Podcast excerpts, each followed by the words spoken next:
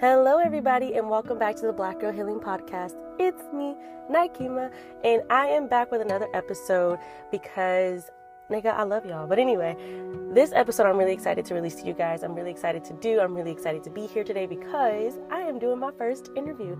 Yes, my first ever interview on the Black Girl Healing Podcast, and I am so freaking jazzed about it. Okay. I'm so excited. I'm so excited to interview this person. I'm so excited to hear their story. I'm so excited to go down this journey and road with them as they tell us about their healing journey and where they are in life right now and what they're looking forward to. So buckle in. Sit down, have a cup of coffee, a cup of tea, a cup of Jack Daniels, whatever makes your boat float. Let's sit down and enjoy this story together as this person opens up their heart and soul to us, the Black Girl Healing community. And yeah, let's let's dive into the episode. Welcome. Thank you for having me. I'm so glad that you're here. And so to everybody that is listening, this is what do you, you want to go by your your real name or you want to go Girl, by Bye. I'm Draya through and through, okay? I don't know anything else. I don't know any other name. I don't know what you speak of. So you know, everybody, this is Draya, and Draya is going to be telling us her Black Girl healing story, and she is going to be letting us go down this road of healing and this road of just exploring who she is as a person. So I wanted to give her this time and this platform to really express what she's been going through, who she is, her journey of, to self love, and learning uh, more about herself. Right? Am I right? You're right. I'm right. Okay. So I'm super nervous. As you can freaking tell, this is crazy. I talk to you mm-hmm. almost every day. Yeah. She didn't mention I'm her little sister. Okay. yeah. My little sister. I talk to you every day. And like to have you as a guest on my show, it's like my heart is pounding super fast right now. I'm oh, I've been nervous. giddy ever since you asked me. I'm like, yay, I'm so excited. okay. okay, okay, okay. So down to brass tacks. So I wanted you to share your story because as much as we talk every day, I feel like I understand where you're coming from, but mm-hmm. I also think that there are points on your journey that I don't resonate with because yeah. I've never experienced those things.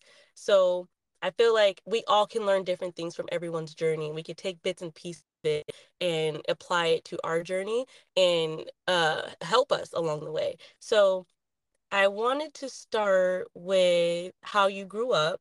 Even though we were in the same household, I think learning from each other, looking at it through different eyes, I was mm-hmm. like, wow, we really did experience the same thing, but we have different perspectives of how it looked. Yeah. So, um, yeah, let, let's start with our I, I would say our childhood, but we'll let's start with your childhood. your okay. childhood. And uh what is your earliest memory of childhood? Um I would probably say I want to say like first grade. So how old are you in first grade? Six? I think so. Yeah, six. And I, I just like the first memory I really have is daddy walking us to school. Mm-hmm. And I mean, it's not something that happened like all the time, but like when I think, when people like think back to your childhood, that's always the first thing that comes to mind mm-hmm. is like being walked to school. Or, like they had a friend, I don't know if you remember him. I think his name was Casper. Yeah, I remember, I like yeah, um he used to walk me to like kindergarten and like that's probably like the earliest memory is me walking to kindergarten when I think back. So like 5, I guess. Mm-hmm. Not first grade. Um I remember when I think about childhood, I remember just being like scared, I feel mm-hmm. like. Mm-hmm. Or I don't know if scared's the right word. Uh, maybe worried because I knew we didn't live in like the best neighborhoods. We right. didn't have the nicest places to live. I remember living in like hotel rooms and the MGM Grand and like not having a car and having to walk all like six of us with grocery bags. And I just remember my tiny little body being so tired holding like seven bags of like canned goods because we had to like walk to the grocery store with mom and like go home. So I just remember being like worried that that's what it was always going to be. Like things weren't going to get better. But I was listening to you say like you remember the us living in hotels and walking everywhere. Yeah. And I think that in my brain, you guys were too young to remember that. Really? Yeah. And my brain, my brain computer, like they will never remember this. No, I I remember very very like it's almost like vividly. Mm-hmm. Like I can like older Draya, when I look about it, think about it in my head, I'm older me is standing across the street watching all of us walk with groceries. Wow. Yeah, like that's how I see it in my head. That is crazy. like kind of like third person. It's kind of crazy. But I mean, I have photographic memory. Mm-hmm. Um so I mean that's just how my brain works. I don't know. No, but yeah, that, that, cool that's something like I, I had a lot of worry that like things were not going to get any better than what this is like this is our forever wow. but i mean at the same time i was five so like right just like it to me it was normal yeah it was like this is this is how everybody lives to me in my head i think was like oh this is normal everybody lives like this and then it wasn't until I got older and I was like meeting friends and friends were like, mm-hmm. yeah, that's not normal, bro. Like, yeah. this isn't normal at all. So, um, I would say, what do you remember from um being a child and witnessing our mothers and father fathers mother and father relationship just a lot of pain a lot of mm-hmm. arguing a lot of uh, drugs and alcohol i mean like if i think about it sister i can smell cocaine being made yeah right now like i yeah. know that smell because it's absolutely it's so it was so present in our lives mm-hmm. and like i that's just what i think i never got to see a happy healthy non relationship from our parents and i mean that affects you know you as an adult but when i think about their relationship i just see pain mm-hmm. a lot of it a lot, a lot. It's not something that I like to think about if I'm being completely honest. Why just... why would you not want to well, I get why you don't want to think about it. Do you think that has ever translated into any of the relationships you've had growing up? Oh, absolutely. So like your first boyfriend, what do you think uh what you saw as a child translated into that relationship? I, mean, I can't really say like first boyfriend because I was 14. And so just like I like him, he likes me. We're together. Yeah, now. like I, I guess I didn't really take that relationship as seriously as like I do now. Mm-hmm. Like if I were in a relationship older, I guess I'm saying, and that wasn't my 1st mm-hmm. I can't really say that at 14 because I mean I dated him from 14 to 19 basically. Mm-hmm. And that's five years of my young life I gave to him. And I it just wasn't that serious. Like it just wasn't like like there was points in that relationship where it's like I cannot live without him. and it's just like so dramatic. And. I I I will say this though, like looking at our parents' relationship and seeing that, I felt like in that first relationship, it was like, I, this is it. Like, I found my person, I'm done in game because I didn't want to be like dating around or like, you know, seeing other people. Like that just wasn't what I wanted for myself because I think I saw like our parents being like one person kind of thing. Mm-hmm. So that was probably the only positive that came out of that. It was like them, like, this is me, this is our relationship so like i took from that okay it's one person. You pick a person and that's them forever because our parents were together since they were teenagers. And i was a teenager when i got into that relationship. So i just assumed like you pick somebody when you're your teen you're done. You mean you stay together forever. Yeah. Yeah. Which is why i was so attached to that relationship when i should have left it so long ago. That boy broke up with me every other month. Like he's like i'm done and granted i don't blame not.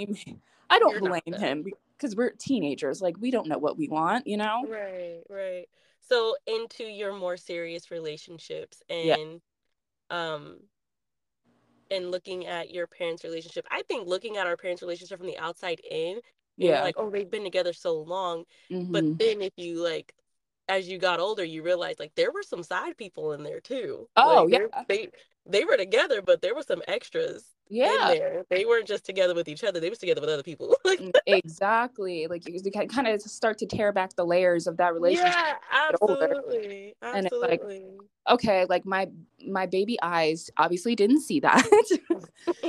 um, and yeah, I honestly like thought Mama was too scared to even like look another way. You know what I mean? Too. Me too. So like that's also why I just didn't see it because I was just like she would never because she would never. She's too afraid of this guy. Yeah. Absolutely.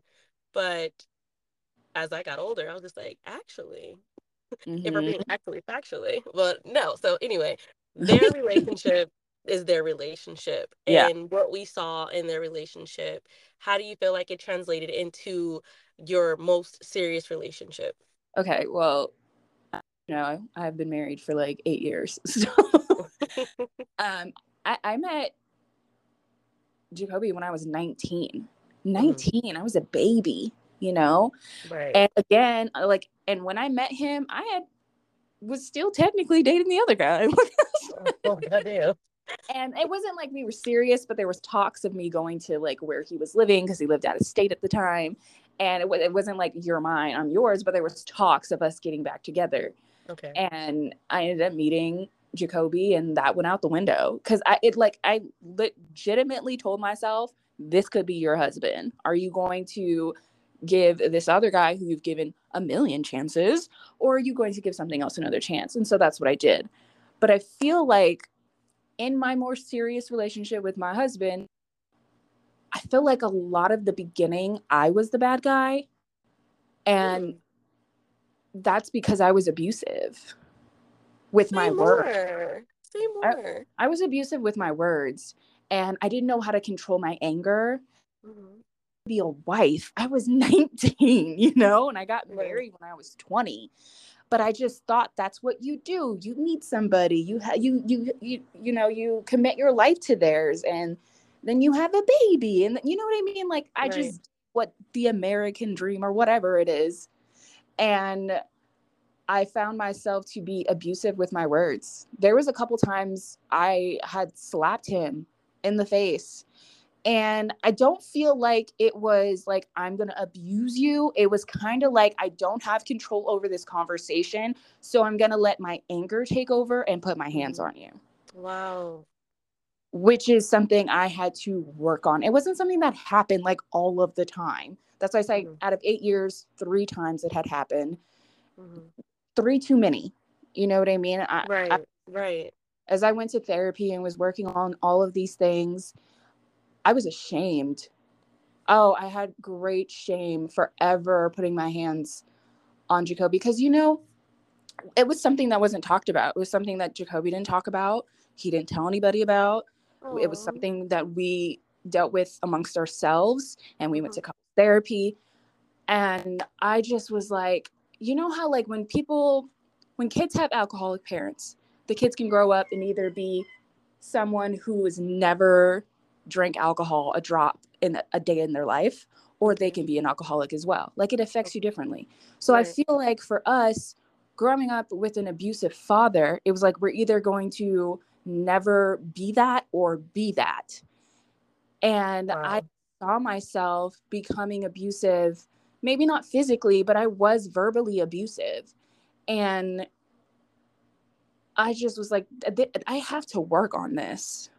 Like, this cannot be our life. I cannot harm this man with my words the way that I am. It doesn't make any sense. So, that is like probably the biggest thing that has affected my very serious marriage. um, I think that was something that was very key that you said of either I'm going to become this or I am or I'm going to not ever be a part of a relationship that's like this of somebody abusing me or I'm going to be the abuser. And mm. that's like a defense mechanism yeah. of like we see something for so long and absolutely totally understand because it was me. I've seen something for so many years of my mom getting abused, and it's like mm. I am not dealing with that right. shit. Right. However, comma, I I take away the fact that she's being abused physically, right? And I was like, mm-hmm. I'm not mm-hmm. dealing with that.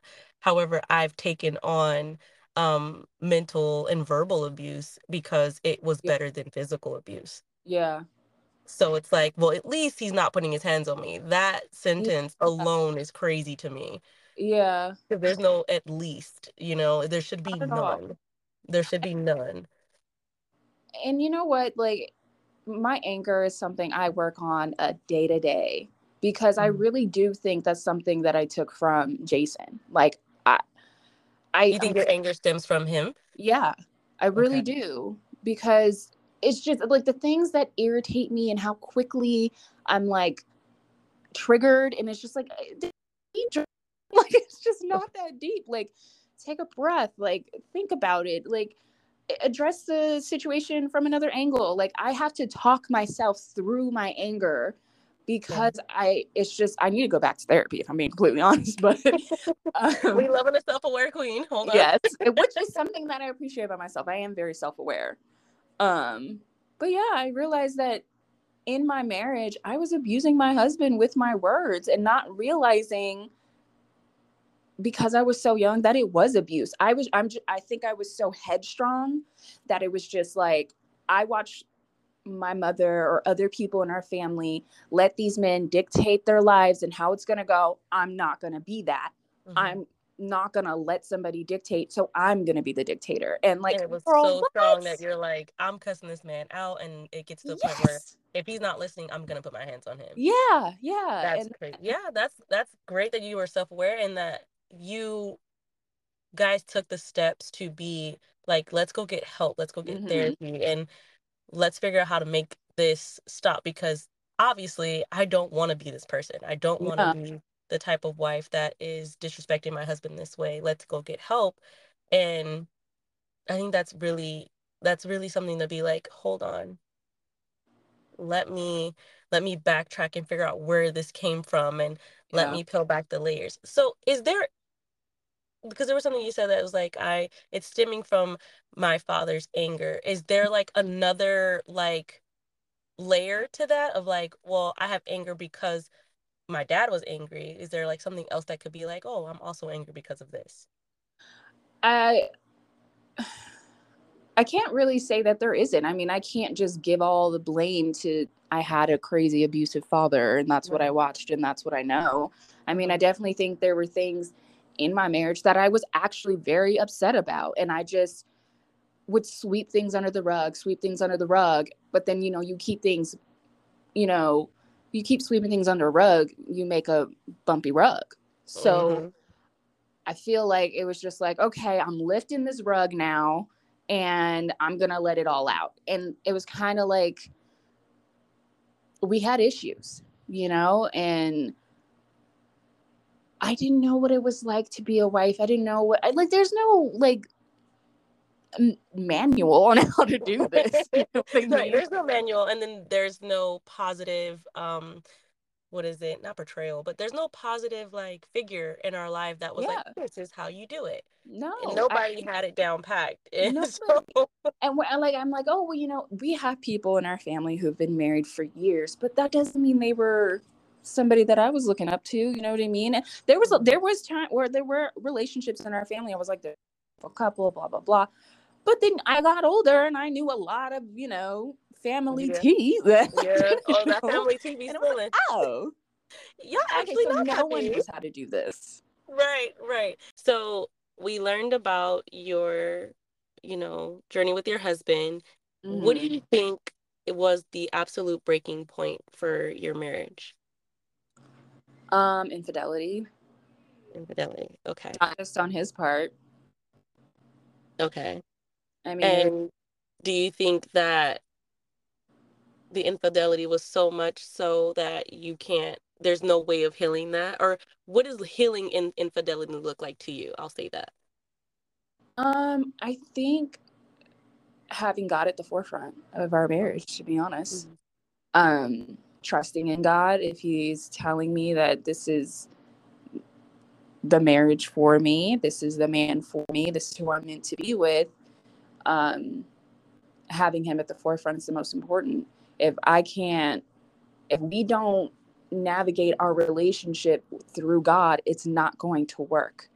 And I can say that definitively because we have tried after infidelity to navigate through relationship without God. You know, listening to outside perspectives and having everyone having uh, in on our relationship and having the peanut gallery. You know, it just was like it's not gonna work because you know what? Only person I felt like we needed to listen to was each other and God. Mm-hmm and if we didn't have that it wasn't going to work and i knew it and we didn't and it didn't work so like you know like there it is there proof is in the pudding right i, I really love that saying because i don't understand it. Proof is in the pudding. What proof are we looking for? That the pudding is good? Right i don't know but like it's there. It's a goodie. You, you stick a, to that that makes sense. Okay so after did you guys ever think that maybe getting married at such a young age was a factor in y'all's um, marriage? You know what? I don't actually think it was how young we got married. I think it was how young we had children. Ooh, say more. I think it was like, you know, coming from the family we came from. Right um, Jacoby coming from living in 25 different foster homes, not knowing a single person in a healthy, happy relationship, me not knowing a single person. And we're trying to, like, I feel like he had an idea of what the relationship would look like because of how he grew up. And then so did I. And, like, they just weren't matching. Mm-hmm. And then we had the nerve to throw kids into it. the audacity. uh, then we had the, like the nerve. To, but I also think that we, accidentally got pregnant, you know, and then I had my miscarriage. And, you know, like you don't know you want something until it's taken from you. Mm-hmm. And we had never talked about getting married or having children until I got pregnant. And it was like, he was in the military. Let's like, this is what military people do. They get married, they have babies, whatever. and we were so young and we decided on it like I, this is how like unserious I thought marriage was that I didn't even care for anybody to be there. Like I was just like, mom was like, I have to work that day. I can't come. I was like, it's fine, whatever. I just oh, no. like I felt so nervous getting married young that I didn't want anybody to witness it. Like it was giving me anxiety to have people mm-hmm. there. Okay. And then you know i was in it and i was married and i was kind of just looking at it as like i love being a wife this is so much fun like this is amazing and he takes care of me and whatever and then i got pregnant and we had the baby and then he left and he went overseas and then i had no idea what i was none whatsoever i had no idea what i was doing as a mother because i don't feel like i had a great mother growing up mm-hmm. so because of that and he didn't have a mother or a father. So then we're trying to raise this little baby and we don't know what we're doing and we're at each other's throats. And I just wish that we would have thought more about like what it entails to be a parent and thought more back to like what we went through as kids. And it's like, can we really give them great parents and be in a great marriage at the same time? And the answer is no. the, answer is no. the answer is no. We couldn't. There was no way. We were, knew what we were doing at 20 years old, getting married and having kids. There's no way. And I feel like had we waited and figured all this stuff out and went to therapy from get and we would have been better as a married couple if we didn't throw kids into the bunch. I really believe that because I don't really think I believe that Jacoby is my person. And I think we went ahead and disrupted that when we were trying to keep up with everybody else and what do what everybody else and being sheep pretty much. Like, oh, this is what they're doing. We're in the military. We should do it too. And it's like, no, no, we should do it differently. But we did it. And that's okay because I love my children. I would kill for them. right. That meme on TikTok is driving me crazy when the oh, moms are being asked, Would you oh kill oh. for your kid? No. No. Talk to my core. I'm like, I would kill for somebody else's children. how is this even a thought? But all right, we yeah. not. It is what it is. Some people yeah. just ain't able.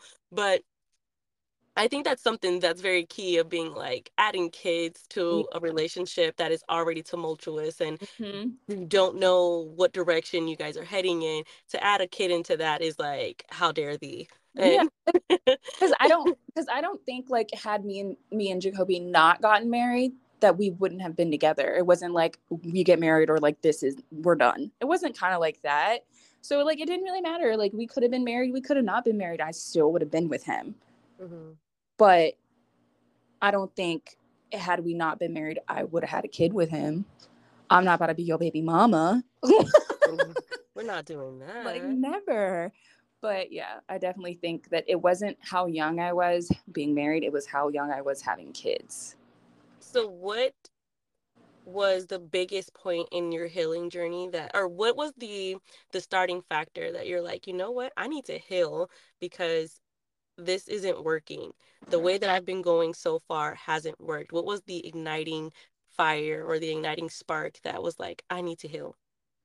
Um, getting high every weekend.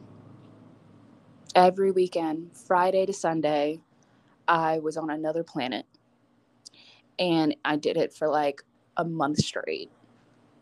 Um, I would go home Sunday and I'd sleep and then Monday morning it was like mommy to mommy mode, uh, wife mode, and I just realized in doing that like this is so unhealthy.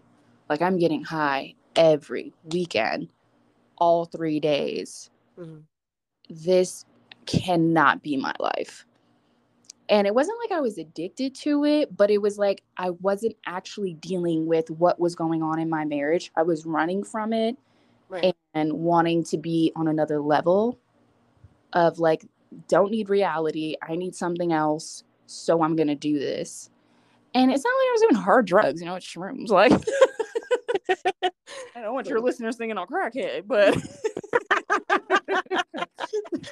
they're like yeah, saying she's not a crackhead it was shrooms but you know to each but, his own. Yeah now I haven't done it in a very very long time. Go me. Uh, but yeah i think that that's when i went into therapy. I stopped hanging out with the people i was hanging out with except for you know one person because that's my best my best friend because we both were like we we need to fix this. Like this isn't okay. Right. um so we made the mutual decision to stop together. But um yeah that's when i went into therapy. And when i went into therapy it's when my therapist put me on antidepressants. And then i just all kinds of like floodgates started to open. And we started to talk about all kinds of different things. Even in like my therapy sessions there were things that i didn't even know happened until i was like triggered and I remembered.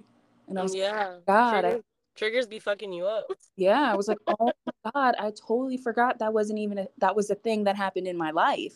Right. So, what is one floodgate that you remember from therapy that was just like, I did not remember that, but it was key into being like, I absolutely need to heal from that? I can't say. you can't say or you can't remember? No, I can't say because I know you have certain listeners. Okay.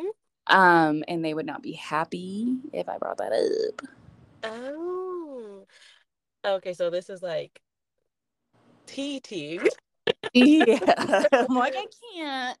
I can't say, but I will say there were things, you know what? There were triggers in my therapy sessions that weren't even my triggers. They were like Quaisha's or babies or um yours. These are our other sisters, by the way. Yeah, sorry. you know, it was other siblings mm-hmm. that um you know, we were talking through things and I will say there was abuse that Quaisha endured that affected me so deeply mm-hmm. that I just wanted to be done. I just wanted to be done. I could not even look at this person the same after but I forgot. I completely forgot. Because, like, in the moments, that's what I'm saying, you know, when these things are happening to her, I'm like, oh my God, you're an evil person. I never want to see you again. But also, like, I'm 16, so I can't go nowhere. Um, But then being adult and having my own life and having my own children and whatever, going into therapy and talking to my therapist, I loved her. I cannot say her name for the life of me, but um, she was awesome. You know, she opened a lot of doors in conversations and things I wasn't comfortable with. Over time, you know, going to these sessions, I was more comfortable with talking about. But I will say that other triggers were abuse that my siblings endured. And those mm-hmm. opened up flood floodgates because I was just like, I can't believe that they had to go through this. And like I felt their pain. Absolutely. I think that's one of the biggest things for me is that I feel other people's pain. Mm-hmm. And I'm like, oh my gosh, I had to learn not to carry it. Like feeling it and being empathetic is one thing, but learning not to carry other people's pain. Yeah. And uh, allowing it to affect you spiritually was another thing for me. Um, I would say hearing uh, you guys tell me your stories as you were growing up and things that has happened to you mm-hmm. um, really caused me uh, a lot of guilt because I was like, well, if I had been there and if I had uh, been strong enough and if I, I none of this would have happened because in my mind, I'm the only one that went through that. I'm the only um what is it? Black sheep in our family. No pun intended. Yeah. Know, I'm the darkest one in our family. yeah. I, I felt like I was the only one and to grow up and hear like, no, I went through this and no, I went through this. And I'm mm-hmm. like, hold the freaking door, dude. What yeah. do you mean? And that angered me so much that I was just like, I failed as a big sister. Yeah. And growth is learning that I was also a child. Yeah. I was also a kid. I did not have the capacity physically, uh, emotionally, financially, and able to protect my siblings, who I look at as my children as well. So yeah. it's like mom and Um, so it's like, you know, um being in a situation now as I'm healing and being like, okay, you, you know, taking that guilt away and being like, you did not do anything wrong. You were a child. Exactly. Trying to pass that information to my siblings and being like, hey, I learned this and I'm, I want you to also learn this too. I want you to also take this information I have and, you know, apply it to your life. And I hope that when I do that, I don't come across as a know it all yeah. or that I don't come across as uh what is one of those people like those oh well, you can get through it too if i did it you can do it like i don't, I don't want to come off as one of those people because everybody's healing journey is different everybody's healing journey looks a different way and just because this person is healed doesn't mean and they healed in x amount of months or years doesn't mm-hmm. mean that my healing journey has to look the same way and i have to heal in x amount of months or years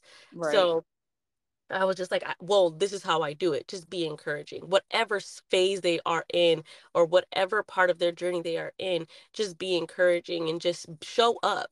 The ministry of being present with somebody as they're telling you their story, as they're expressing themselves, and just being present and not having to add to the story is is so prevalent, is so helpful to the other person's soul and how they're healing in their journey and being like, somebody is listening, somebody is available, somebody cares enough to not share their story with me, but to hear my story and to let me let what I'm feeling out.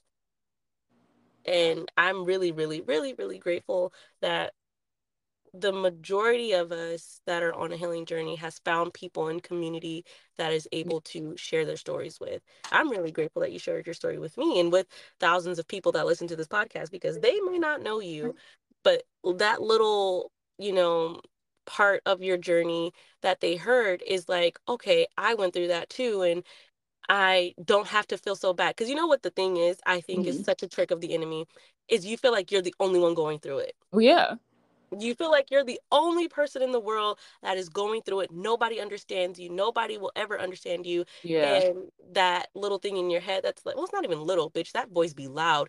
Is like kill yourself. Yeah. You should just kill yourself. If you kill yourself it'll be over because you're not worth it. Nobody cares. You're alone. And just kill yourself. And and, and i'm like wow. When i heard other people's story and sharing my story and people being like, I went through that, I went through I'm like, yo, wait a minute.